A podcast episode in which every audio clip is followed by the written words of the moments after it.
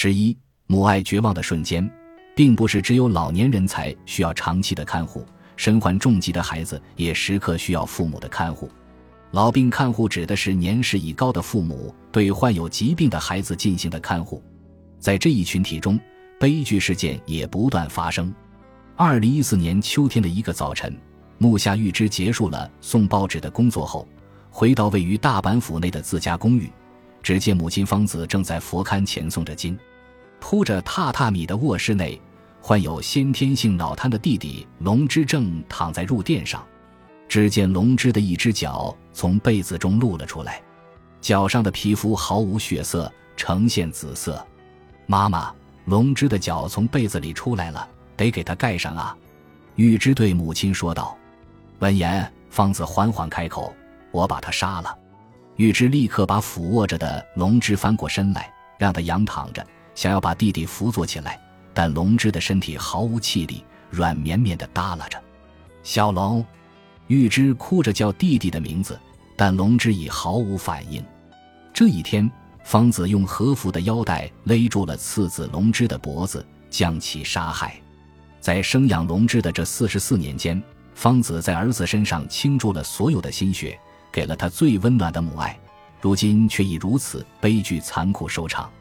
近半个世纪的朝夕看护中，母亲的心中竟突然滋生出了这样深不见底的阴暗面吗？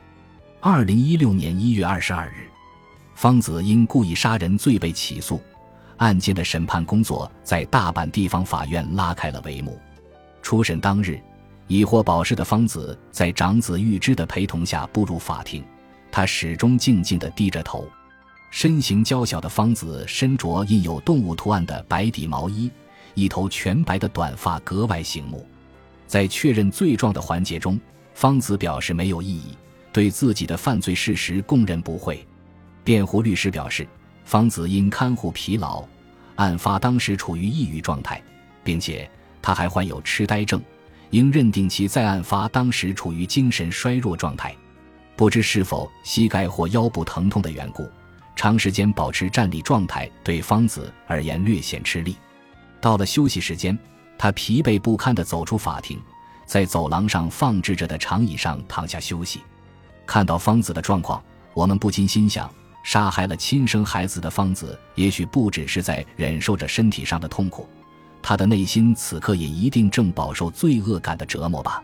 根据当庭出示的证据及玉芝等人的证言，我们可以大略了解案件的背景。方子大半的人生都在为养育和看护龙之无私的奉献着自己的一切。龙之在出生三个月后的一次体检中。被确诊为先天性脑瘫，对这一事实，方子一家虽深受打击，但仍然决意坚强地面对接下来的生活。就算患病，也是我们的孩子，这一点不会改变。我们要悉心爱护他，抚养他长大成人。然而，龙之的身体虽然在发育生长，但他无法行走，也无法言语，吃饭、上厕所、洗澡、换衣服等。生活的方方面面都需要看护，方子承担着看护龙之的大部分工作，每天要为儿子更换七八次尿布，喂儿子吃饭，帮他洗澡等等，几乎所有的事都由方子一手包办。龙之容易便秘，方子每两天就要把手指伸到龙之的肛门里为他把大便抠下来。方子总是担心龙之他有没有无聊呢？身体状况有没有异样？方子片刻不离地照顾着儿子，龙之喜欢能发出声响的东西，因而方子有时会让儿子拿着发声玩具玩，或让他敲打键盘解闷。方子经常带龙之外出，让龙之坐在轮椅上，自己推着他到公园散步。每年都会带他去温泉之类的地方旅行一次。龙之到了上学的年龄，便进入特殊教育学校上小学。行政机构会提供接送费用的补助，因此方子每天坐出租车接送儿子。送龙之到学校后，方子便坐电车回家，忙碌家务。下午再去学校接儿子放学。龙之就读的初中、高中都是特殊教育学校，有校车接送学生。校车站在离家几百米的地方，方子每天早上都推着轮椅送龙之到校车站。校车到站后。他便独自将龙之抱上车，帮助儿子落座。然而，长大了的龙之身高约一百六十五厘米，体重约五十公斤，已不再是小孩子的模样了。看护成了一件重体力劳动，比过去要费力得多。高中二年级时，由于接送龙之上下学太过辛苦，方子让龙之退了学。然而，此后龙之每日的生活都在家中度过，时时需要看护，并未给方子减轻负担。龙之在家中的移动也依靠轮椅，但是方子年龄大了，帮助龙之上下轮椅也变得愈发艰难。方子的腰部和膝盖都饱受疼痛的折磨。此外，方子还面临着严重的睡眠不足问题。龙之经常会在半夜起床，爬出被窝。方子听到声响后便要起身，让龙之重新回到床铺上继续睡觉，并且半夜十二点开始，方子每隔两小时就要为龙之更换尿布。方子睡得很沉的时候，龙之便会发出啊的叫声。提醒方子起床，为自己更换尿布。您从未考虑过向福利机构寻求帮助吗？法庭上，面对检察官的提问，方子这么答道：“我很不放心让别人来照顾龙之，尤其是送去全托的话，我担心龙之会不会感冒。我也几乎从不送龙之去日间护理机构。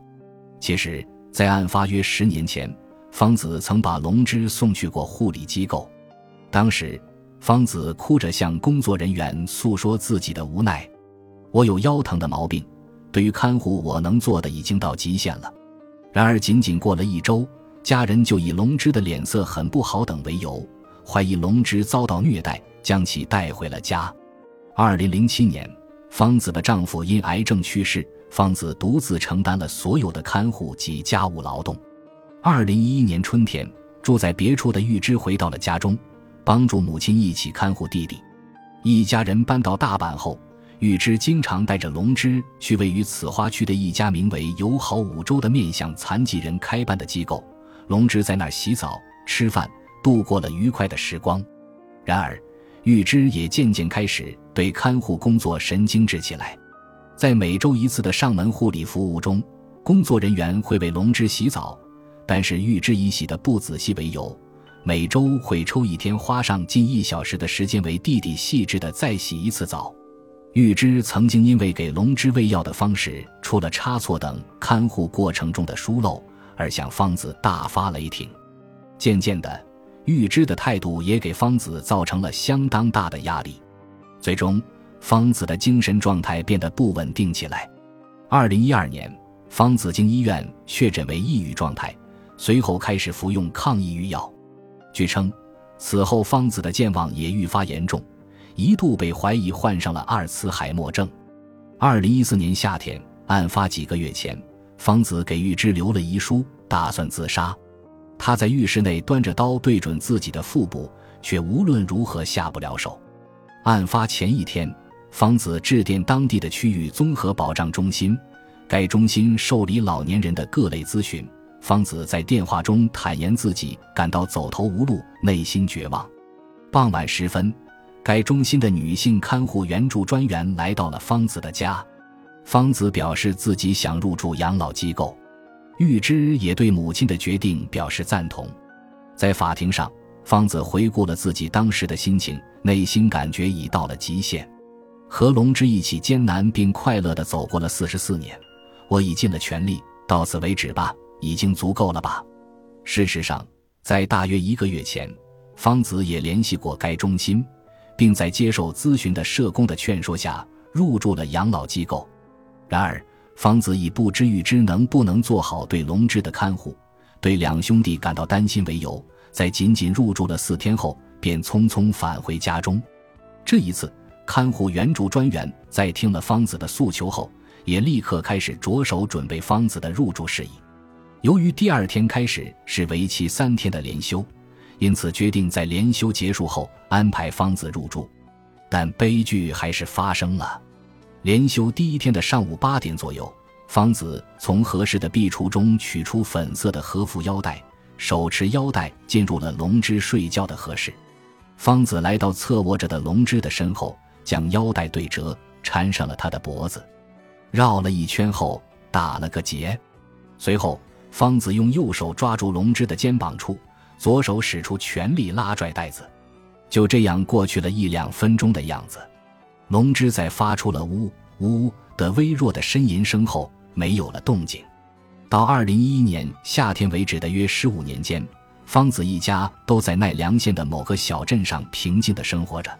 二零一五年二月，我们前往拜访方子曾经的住所，从最近的车站步行大约一分钟后，一幢户型较大的二层西式独栋住宅映入眼帘。那便是我们的目的地了，周围有许多商店等设施，生活便利。听说方子一家搬走后，房子便被出售，现在住着别的人家。这里曾经是方子出生长大的地方。方子家的大门并没有面对大马路，而是面对着一条仅够一辆车通行的小路，再往前走便无法通行了，只有居民可以进入。我们在附近走访片刻。发现一位在方子家附近经营烟草店的七十二岁的妇人，她对方子和龙之的事记忆犹新。母亲经常会带着坐轮椅的孩子一起在玄关门口晒太阳呢。坐在轮椅上的孩子会摇晃着身子，发出高兴的声音。有时母亲还会在门口为孩子理发，看起来对孩子无微不至，非常疼爱他。和煦的阳光洒在幽静的小路上，就是在这里。方子与龙之曾共度了无比幸福的时光。虽然我们到访的时候天空阴沉，但当我们站在方子家的玄关前，脑海中浮现出了妇人所述的情景。无论如何都无法相信，曾经如此幸福的一对母子，竟会被这般惨烈的悲剧生生拆散。方子搬家前不久，曾来与这位妇人道别。现在毕竟是年纪大了，体力大不如前，看护儿子变得非常辛苦。这次决定去大阪和长子共住，他也能帮着一起看护小儿子。这位妇人对方子将龙之杀害的事情并不知情，我们告诉了他案件的实情。我与那位母亲年龄相仿，对体力不济这回事真的深有同感。话虽如此，竟然发生这样的事，真的不敢相信。妇人言毕，便默不作声。